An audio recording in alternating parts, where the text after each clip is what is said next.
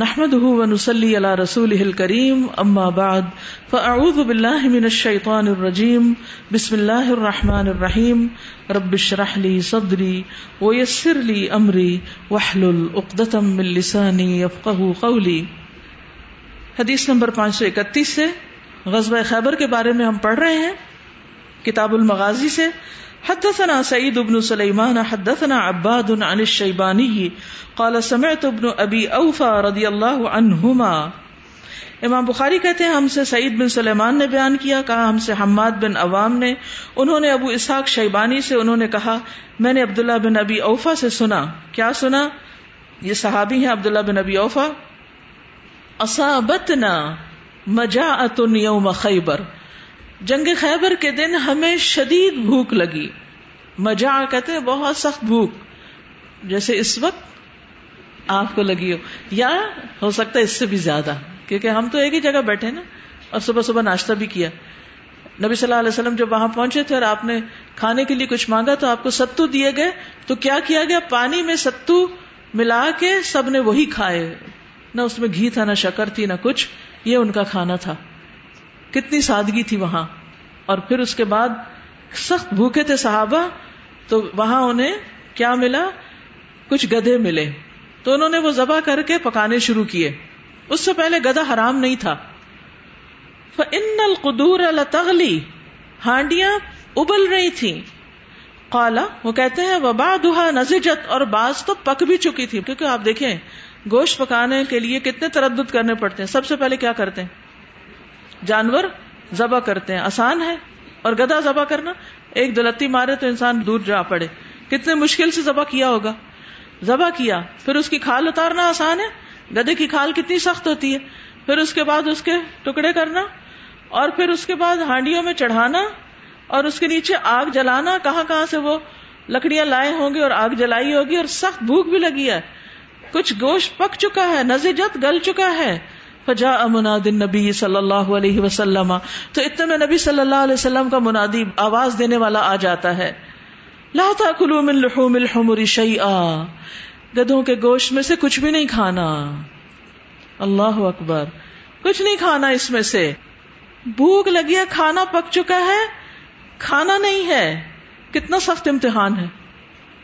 وہ اہری اور ان ہاڑیوں کو بہا دو، الٹا دو۔ قال ابن ابی اوفا۔ ابن ابی اوفا کہتے ہیں، فتحدثنا۔ تو ہم نے بات کی، انہو انما نہا انہا، کہ آپ نے اس لیے روکا ہوگا لے انہا لم تخمس، کیونکہ اس میں سے ابھی خمس کا پانچواں حصہ نکالا نہیں گیا۔ تو شاید ابھی ہمارے لیے کھانا جائز نہیں۔ یعنی انہوں نے وجہ بھی نہیں پوچھی۔ خود اندازہ لگا رہے تھے۔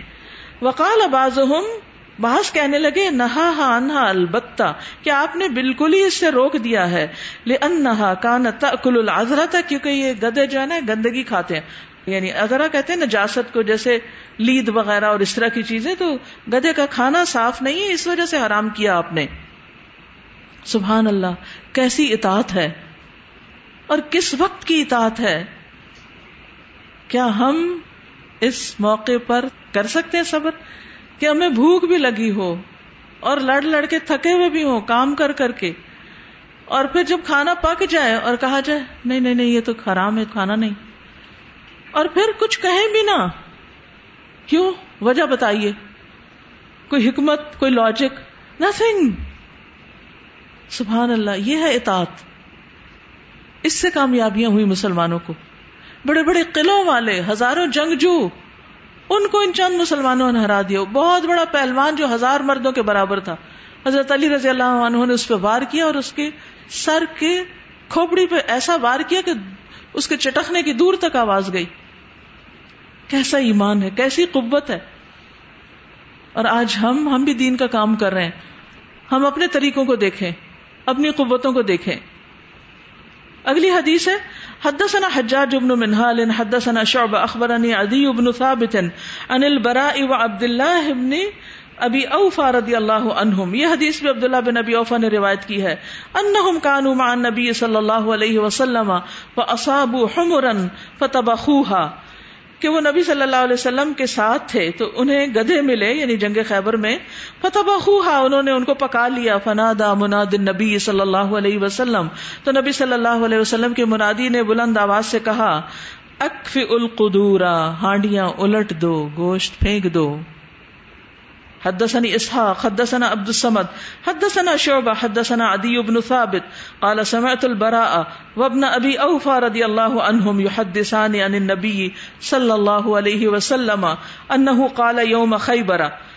یہاں پر دو صحابی ہیں، برا اور ابن ابی اوفا، دونوں حدیث بیان کر رہے ہیں نبی صلی اللہ علیہ وسلم سے کہ آپ نے فرمایا کالا یوم خیبر وقد نصب القدورا کہ خیبر کے دن انہوں نے ہانڈیاں چڑھا دی تھی کہ آپ نے فرمایا اکف القدور ہانڈیاں الٹ دو۔ حدثنا مسلم، حدثنا شعبہ ان ادی بن ثابت ان البرا قال غزونا مع النبي صلی اللہ علیہ وسلم نحوه یہاں پر دوسرے صحابی غزونا کا لفظ استعمال کرتے اب آپ امام بخاری کا طریقہ دیکھ رہے ہیں۔ ایک ہی بات کو ڈفرنٹ روایات سے لا رہے ہیں۔ الفاظ کا فرق بتا رہے ہیں۔ اس سے صحابہ کی امانت کا پتہ چلتا ہے۔ محدثین کی امانت کا پتہ چلتا ہے کہ جس جس لفظ کے ساتھ جیسے جیسی روایت آئی، اس کے مطابق وہ سارے فرق بھی ایک جگہ جمع کر دیے۔ حدثني ابراهيم بن موسى اخبرنا ابن ابي زائده اخبرنا عاصم عن عامر عن البراء بن عازب رضي الله عنهما قال، یہ حدیث برا بن عازب سے روایت ہے۔ قال، کہتے ہیں، امرنا النبی صلی اللہ علیہ وسلم فی غزوت خیبر نبی صلی اللہ علیہ وسلم نے ہمیں حکم دیا غزوہ خیبر کے دن، ان نلقی الحمر الاہلیت نیئتا و کہ ہم الٹ دیں پالتو گدھوں کو کچے ہوں کے پکے، پھینک دیں، ان کا گوشت ڈال دیں۔ نی اتن کچا گوشت اور نزیجتن پکا ہوا۔ ثم لم امرنا بے اکلی ہی باد پھر اس کے بعد آپ نے کبھی بھی ہمیں اس کو کھانے کا حکم نہیں دیا، جس سے پتا چلتا ہے کہ گدے کا گوشت حرام ہو گیا۔ حدثنی محمد ابن ابی الحسین، حدثنا عمر ابن حفص، حدثنا ابی ان عاصم ان عامر ان ابن عباس۔ اب آپ دیکھیں، اسی حدیث کو ایک اور صحابی روایت کر رہے ہیں۔ کتنے لوگ ہیں جو ایک ہی واقعے کو اپنے اپنے طور پہ بیان کر رہے ہیں۔ رضی اللہ عنہ قال، لا ادری انہا انہ رسول اللہ صلی اللہ علیہ وسلم من اجلی انہو کان حمولت الناس فکرہا انتظہب حمولتهم او حرمہو فی یوم خیبر لحم الحمر۔ وہ کہتے ہیں، میں نہیں جانتا۔ مجھے نہیں معلوم کہ کیا نبی صلی اللہ علیہ وسلم نے اس وجہ سے منع کیا تھا کہ یہ لوگوں کی سواری کی چیز ہے؟ یعنی گدے مت کھاؤ کیونکہ یہ سواری کا جانور ہے۔ فکر ہاں، تو آپ نے ناپسند کیا۔ انتظ حمولت کہ ان کی سواریاں ختم ہو جائیں گی۔ او حرم فی یوم خیبر، یا آپ نے اس کو خیبر کے دن مکمل حرام قرار دیا۔ لحم الحمری گدھوں کے گوشت کو۔ یعنی اب کتنے سبب ہو گئے حرام کرنے کے؟ یہ وجہ ہوگی، یہ وجہ، یہ لیکن وہ خود غور و فکر کر رہے ہیں۔ ہاں؟ حدثنا الحسن بن اسحاق، حدثنا محمد بن سابق، حدثنا زائدة عن عبيد الله بن عمر، عن نافع عن ابن عمر رضي الله عنهما قال، قسم رسول الله صلى الله عليه وسلم يوم خيبر للفرس سهمين یہ اب دوسری حدیث ہے گھوڑوں کے بارے میں. امام بخاری کی کتاب آپ پڑھے تو آپ کی حیرت کی انتہا ہو جائے گی کہ کس طرح وہ احادیث کو ایک باب کے تحت ملاتے ہیں اور ان کے اندرونی معنی بھی آپس میں کنیکٹڈ ہوتے ہیں۔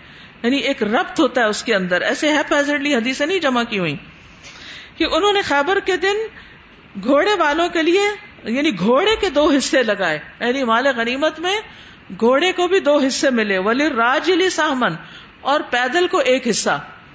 کالا فسر رہو ناف وہ کہتے ہیں کہ نافع نے اس کا مطلب یہ بیان کیا، فقال اذا كان مع الرجل فرس فله ثلاثه اسهم کہ جس شخص کے پاس گھوڑا تھا اس کو تین حصے ملے تھے فلم يكن له فرس فله سهم، تو جس کے پاس گھوڑا نہیں تھا یعنی گھوڑے کے بغیر لڑا، اس کو ایک حصہ ملتا تھا۔ اس سے گھوڑے کی امپورٹینس کا بھی پتہ چلتا ہے، اور یہ بھی کہ جو کسی کام میں جتنا زیادہ حصہ ڈالے، قربانی کرے، اس کا حصہ پھر جو غنیمت میں ہے یا اس کے انعام کا ہے وہ بھی اتنا ہی زیادہ ہو۔ حدثنا يحيى بن بكير حدثنا الليث عن يونس عن ابن شهاب عن سعيد بن المسيب ان جبير بن مطعم اخبره قال مشيت انا وعثمان بن عفان الى النبي صلى الله عليه وسلم۔ سعید بن مسیب جو ہیں، یہ تابعی ہیں، یہ روایت کرتے ہیں کس سے؟ جبیر بن مطعم سے۔ اخبر انہوں نے ان کو خبر دی۔ کالا، وہ کہتے ہیں مشئی تو انا و عثمان ابن عفان۔ میں اور عثمان بن عفان جو تھے، وہ گئے نبی صلی اللہ علیہ وسلم، نبی صلی اللہ علیہ وسلم کے پاس۔ فقلنا، تو ہم نے کہا آتے تبن المطلب من خم سے خیبرا آپ نے بن المطلب کو خم سے خیبر میں سے حصہ دیا ہے۔ وہ ترک تنا لیکن آپ نے ہمیں چھوڑ دیا۔ وہ نخن بنزل واحد من کا ہم آپ سے ایک ہی مقام پر ہیں یعنی جتنے آپ کے وہ رشتے دار ہیں، اتنے ہی ہم بھی ہیں۔ فقال انما بنو ہاشم و بن المطلب شعین واحد۔ آپ نے فرمایا بنو ہاشم اور بنو مطلب ایک ہی چیز ہے۔ کالا جبیر جبیر کہتے ہیں، ولم یقسم النبی صلی اللہ علیہ وسلم لبنی عبد شمسن و بنی نوفل شیئا. کہ آپ نے بنو عبد شمس اور بنو نوفل کے لیے کچھ بھی حصہ نہیں لگایا۔ حالانکہ وہ بھی آپ کے رشتے داروں میں سے تھے۔ کیا وجہ؟ ایسا کیوں ہوا؟ آپ کو معلوم ہے کہ عبد مناف کے چار بیٹے تھے۔ ہاشم مطلب عبد شمس اور نوفل۔ نبی صلی اللہ علیہ وسلم نے مطلب اور ہاشم کی اولاد کو تو دیا، لیکن باقی دو کی اولاد کو نہیں دیا، جو آپ کے اقربا کا حصہ ہوتا تھا۔ کیا وجہ ہے؟ کیوں ایسا کیا؟ اس کی وجہ یہ تھی کہ ہر موقع پر عبد مناف کی اولاد میں سے بنو عبد المطلب اور بنو ہاشم جو تھے، انہوں نے نبی صلی اللہ علیہ وسلم کا ساتھ دیا تھا۔ یعنی یہ دونوں قبائل آپس میں بہت قریب تھے۔ ایک دوسرے سے محبت کرتے، ایک دوسرے سے تعاون کرتے، اسلام اور جاہلیت میں ان دونوں قبیلوں کے درمیان مخالفت نہیں رہی۔ لیکن وہ جو دوسرے دو تھے، ان کی نہیں بنتی تھی۔ ہاں، اس میں آپ دیکھیں کہ امیہ جو تھا، وہ نبی صلی اللہ علیہ وسلم کے دشمنوں میں سے تھا۔ پھر اس کے بیٹے آگے۔ تو اس کو نہ دینے کی وجہ یہ ہے کہ انہوں نے ایک طرح سے مخالفت کی تھی نبی صلی اللہ علیہ وسلم کی۔ جیسے ابو سفیان بھی اسی میں سے ہے پھر اس کے بعد یہ ہے کہ دور جاہلیت میں بھی یہ دو قبیلے جو تھے یہ آپس میں ایک دوسرے سے نیکی اور خیر کے کاموں میں بہت تعاون کرتے تھے، لیکن دوسرے نہیں کرتے تھے۔ ابو جہل جو تھا وہ دوسرے قبیلے سے تھا۔ یعنی زیادہ تر جو آپ کے مخالفین تھے وہ ان دو میں سے تھے۔ اور اس میں آپ دیکھتے ہیں کہ نبی صلی اللہ علیہ وسلم کو جب نبوت ملی تھی تو ابو جہل کو اختلاف کیوں تھا کہ سب کچھ ادھر ہی جا رہا ہے ہمارے پاس نہیں۔ لیکن بعض اوقات ہمیں یہ شکایت تو ہوتی ہے کہ دوسروں کو زیادہ مل رہا ہے، ہمیں نہیں مل رہا، لیکن ہم یہ نہیں سوچتے کہ ہم نے خود کیا کیا ہماری قربانی کتنی ہے؟ ہم دوسرے کی قربانی کو نہیں دیکھتے، لیکن جب حق لینے کی باری آتی ہے، تو ہم چاہتے ہیں کہ ہمارے ساتھ برابری کی جائے۔ جبکہ ہر شخص کو وہ ملتا ہے جس کی اس نے کوشش کی ہوتی ہے۔ اگلی حدیث بھی بہت زبردست ہے، کیونکہ اس میں سبق ہے بہت۔ ترجمہ صرف پڑھتی ہوں۔ امام بخاری کہتے ہیں، مجھ سے محمد بن اللہ نے بیان کیا، کہا، ہم سے ابو اسامہ نے، کہا، ہم سے برید بن عبد اللہ نے، انہوں نے ابو بردا سے، انہوں نے ابو موسا اشری سے، انہوں نے کہا، ہم اپنے ملک جمن ہی میں تھے، جب ہم کو نبی صلی اللہ علیہ وسلم کے مکہ سے نکل کر مدینہ روانہ ہونے کی خبر پہنچی یعنی ہجرت کی خبر پہنچی، کن کو؟ ابو موسا اشری اور ان کی قوم کو۔ اور یہ کہاں تھے؟ یمن میں۔ ہم بھی ہجرت کی نیت سے آپ کے پاس روانہ ہوئے کہ ہم بھی ہجرت کرتے ہیں۔ مسلمان ہو چکے تھے نا؟ کہتے میں نکلا، میرے ساتھ میرے دو بھائی بھی تھے، ابو بردا اور ابو روحم میں تینوں بھائیوں میں چھوٹا تھا۔ راوی کہتے ہیں، مجھے یاد نہیں رہا کہ ابو موسا نے پچاس پر کئی آدمی یا ترپن یا باون آدمی اپنی قوم کے بیان کیے جو ان کے ساتھ نکلے تھے۔ خیر، ابو موسا کہتے ہیں، ہم ان سب لوگوں کے ساتھ ایک جہاز میں سوار ہوئے، بحری جہاز میں۔ اتفاق سے یہ جہاز حبشہ کے ملک میں نجاشی بادشاہ کے پاس جا پہنچا۔ مدینہ کی طرف آنے کی بجائے کہاں چلا گیا؟ حبشہ چلا گیا۔ یہ پانی کے راستے مدینہ آ رہے تھے۔ مکہ سے ہو کر نہیں۔ اگر آپ سعودی عرب کو نقشہ دیکھیں نا، تو یمن جو ہے، نیچے والی سائڈ پہ اور اس کے ساتھ ساتھ بحر احمر جاتا ہے۔ جس کی دوسری طرف حبشہ ہے اور اوپر جا کر مدینہ قریب بھی پڑتا ہے۔ اب کیا ہوا؟ وہ کہتے ہیں کہ وہ وہاں پہنچ گئے۔ نیت کہاں کی تھی؟ پہنچ کہاں گئے؟ وہاں جعفر بن نبی طالب ہمیں ملے۔ ہم انہیں کے پاس رہ گئے۔ پھر ایک مدت بعد جعفر کے ساتھ ہم لوگ چلے آئے۔ اور آج صلی اللہ علیہ وسلم کے پاس اس وقت پہنچے جب آپ خیبر فتح کر چکے تھے۔ آپ کو یاد ہے؟ فتح خیبر ام قدوم جعفر۔ میں کس پہ زیادہ خوش ہوں آج؟ اب امام بخاری یہاں اس وجہ سے حدیث لائے ورنہ آپ کہیں گے کہ یہ بے ربط سی حدیث ہے یہاں۔ اس کا کیا تعلق ازو خیبر سے؟ تو وہ کہتے ہیں کہ خیبر فتح ہونے کے بعد یہ سب لوگ وہاں گئے نبی صلی اللہ علیہ وسلم کے پاس۔ تو جب یہ پہنچے تو بعض لوگ مسلمانوں میں سے یوں کہنے لگے کہ ان جہاز والوں سے ہماری ہجرت پہلے ہوئی ہے، ہم آگے ہیں۔ اور ہمارے ساتھ والوں میں سے جو جہاز میں آئے تھے اسما بنت امیس جو حضرت جعفر کی اہلیہ تھیں، ام المومنین حضرت حفصہ کے پاس ملنے گئی انہوں نے بھی صحابہ کے ساتھ نجاشی کے ملک میں ہجرت کی تھی۔ وہاں حضرت عمر بھی آ گئے تو بیٹی کا گھر تھا۔ اسما ان کے پاس بیٹھی تھی حضرت عمر نے اسما کو دیکھ کر پوچھا، یہ کون عورت ہے؟ حفصہ نے کہا، یہ اسما ہے، امیس کی بیٹی۔ حضرت عمر نے کہا، آخا، وہ اسما جو حبشہ کے ملک کو گئی تھی اور اب سمندر کا سفر کر کے آئی ہیں۔ عربی کے الفاظ بڑے خوبصورت ہیں۔ الحبشیت حاضی ہی البحیریت حاضی ہی یعنی تھوڑا سا ان کے انداز میں ایک مزاق کا بھی پہلو تھا۔ اسما نے کہا ہاں میں وہی اسما ہوں۔ حضرت عمر کہنے لگے، ہم نے تو تم سے پہلے ہجرت کی۔ اور آ حضرت صلی اللہ علیہ وسلم پر تم سے زیادہ ہمارا حق ہے۔ ہم سینئرز ہیں۔ یہ سن کر اسما کو غصہ آ گیا۔ کہنے لگی، واہ، اللہ کی قسم، تم ہم سے بڑھ کر نہیں۔ تم تو آ حضرت صلی اللہ علیہ وسلم کے ساتھ رہے۔ جو تم میں بھوکا ہوتا، آپ اس کو کھانا کھلاتے۔ جو جاہل ہوتا، اس کو دین کی بات سکھاتے۔ اور ہم تو کہیں جا کر پڑے۔ ہمیں تو جہاز میں کہیں جا کے پھینک دیا۔ دور دراز دشمنوں کے ملک میں یعنی حبشہ میں۔ اور ہم وہاں گئے۔ تو محض اللہ اور اس کے رسول کی رضامندی کے لیے اپنے کسی فائدے کے لیے نہیں گئے تھے وہاں۔ اللہ کی قسم، دانا پانی مجھ پہ حرام جب تک میں آپ سے ذکر نہ کر لوں یعنی نبی صلی اللہ علیہ وسلم سے۔ آپ سے نہ پوچھوں، ہم لوگوں کو تو بڑی تکلیف اور ڈر کا سامنا رہا، اور تم کہتے ہو کہ ہم نے اخیر میں ہجرت کی؟ اللہ کی قسم، میں جھوٹ نہیں بولنے کی، نہ غلط کہنے کی، نہ اپنی طرف سے کوئی بات کروں گی۔ یعنی کوئی بات بڑھاؤں گی نہیں۔ خیر، جب آپ تشریف لائے تھے حضرت اسما نے عرض کیا، یا رسول اللہ صلی اللہ علیہ وسلم، عمر ایسا اور ایسا کہتے ہیں۔ آپ نے پوچھا، تو تم نے کیا جواب دیا؟ اس سے نبی صلی اللہ علیہ وسلم کی حکمت کا اندازہ لگائے اسما نے کہا، میں نے ایسا اور ایسا جواب دیا۔ آپ نے فرمایا، تم سے زیادہ کسی کا حق نہیں ہے۔ یعنی مجھ پر تم سے زیادہ کسی کا حق نہیں۔ عمر اور ان کے ساتھیوں کی تو ایک ہجرت ہوئی اور تم جہاز والوں کی دو ہجرتیں ہوئی۔ یعنی کس طرح آپ نے ان کو خوش کر دیا؟ اور ان کی خیر اور ان کے اچھے پوائنٹ پر نظر رکھی۔ اسما کہتی ہے میں نے دیکھا کہ ابو موسا اور دوسرے جہاز والے لوگ گروہ در گروہ میرے پاس آنے لگے اور مجھ سے اس حدیث کو پوچھنے لگے۔ ساری دنیا میں ان کو کسی چیز سے ایسی خوشی نہ ہوئی، نہ اتنی عظمت والی کوئی چیز معلوم ہوئی جتنی یہ حدیث معلوم ہوئی۔ ابو بردا نے کہا، اسما نے کہا، میں نے ابو موسا کو دیکھا، وہ بار بار یہ حدیث مجھ سے سنتے۔ سبحان اللہ۔ یعنی پتا بھی تھا، بار بار حدیث سنتے۔ ابو بردا نے کہا، ابو موسا کہتے ہیں حضرت صلی اللہ علیہ وسلم نے فرمایا، میں اشری لوگوں کی آواز پہچانتا ہوں۔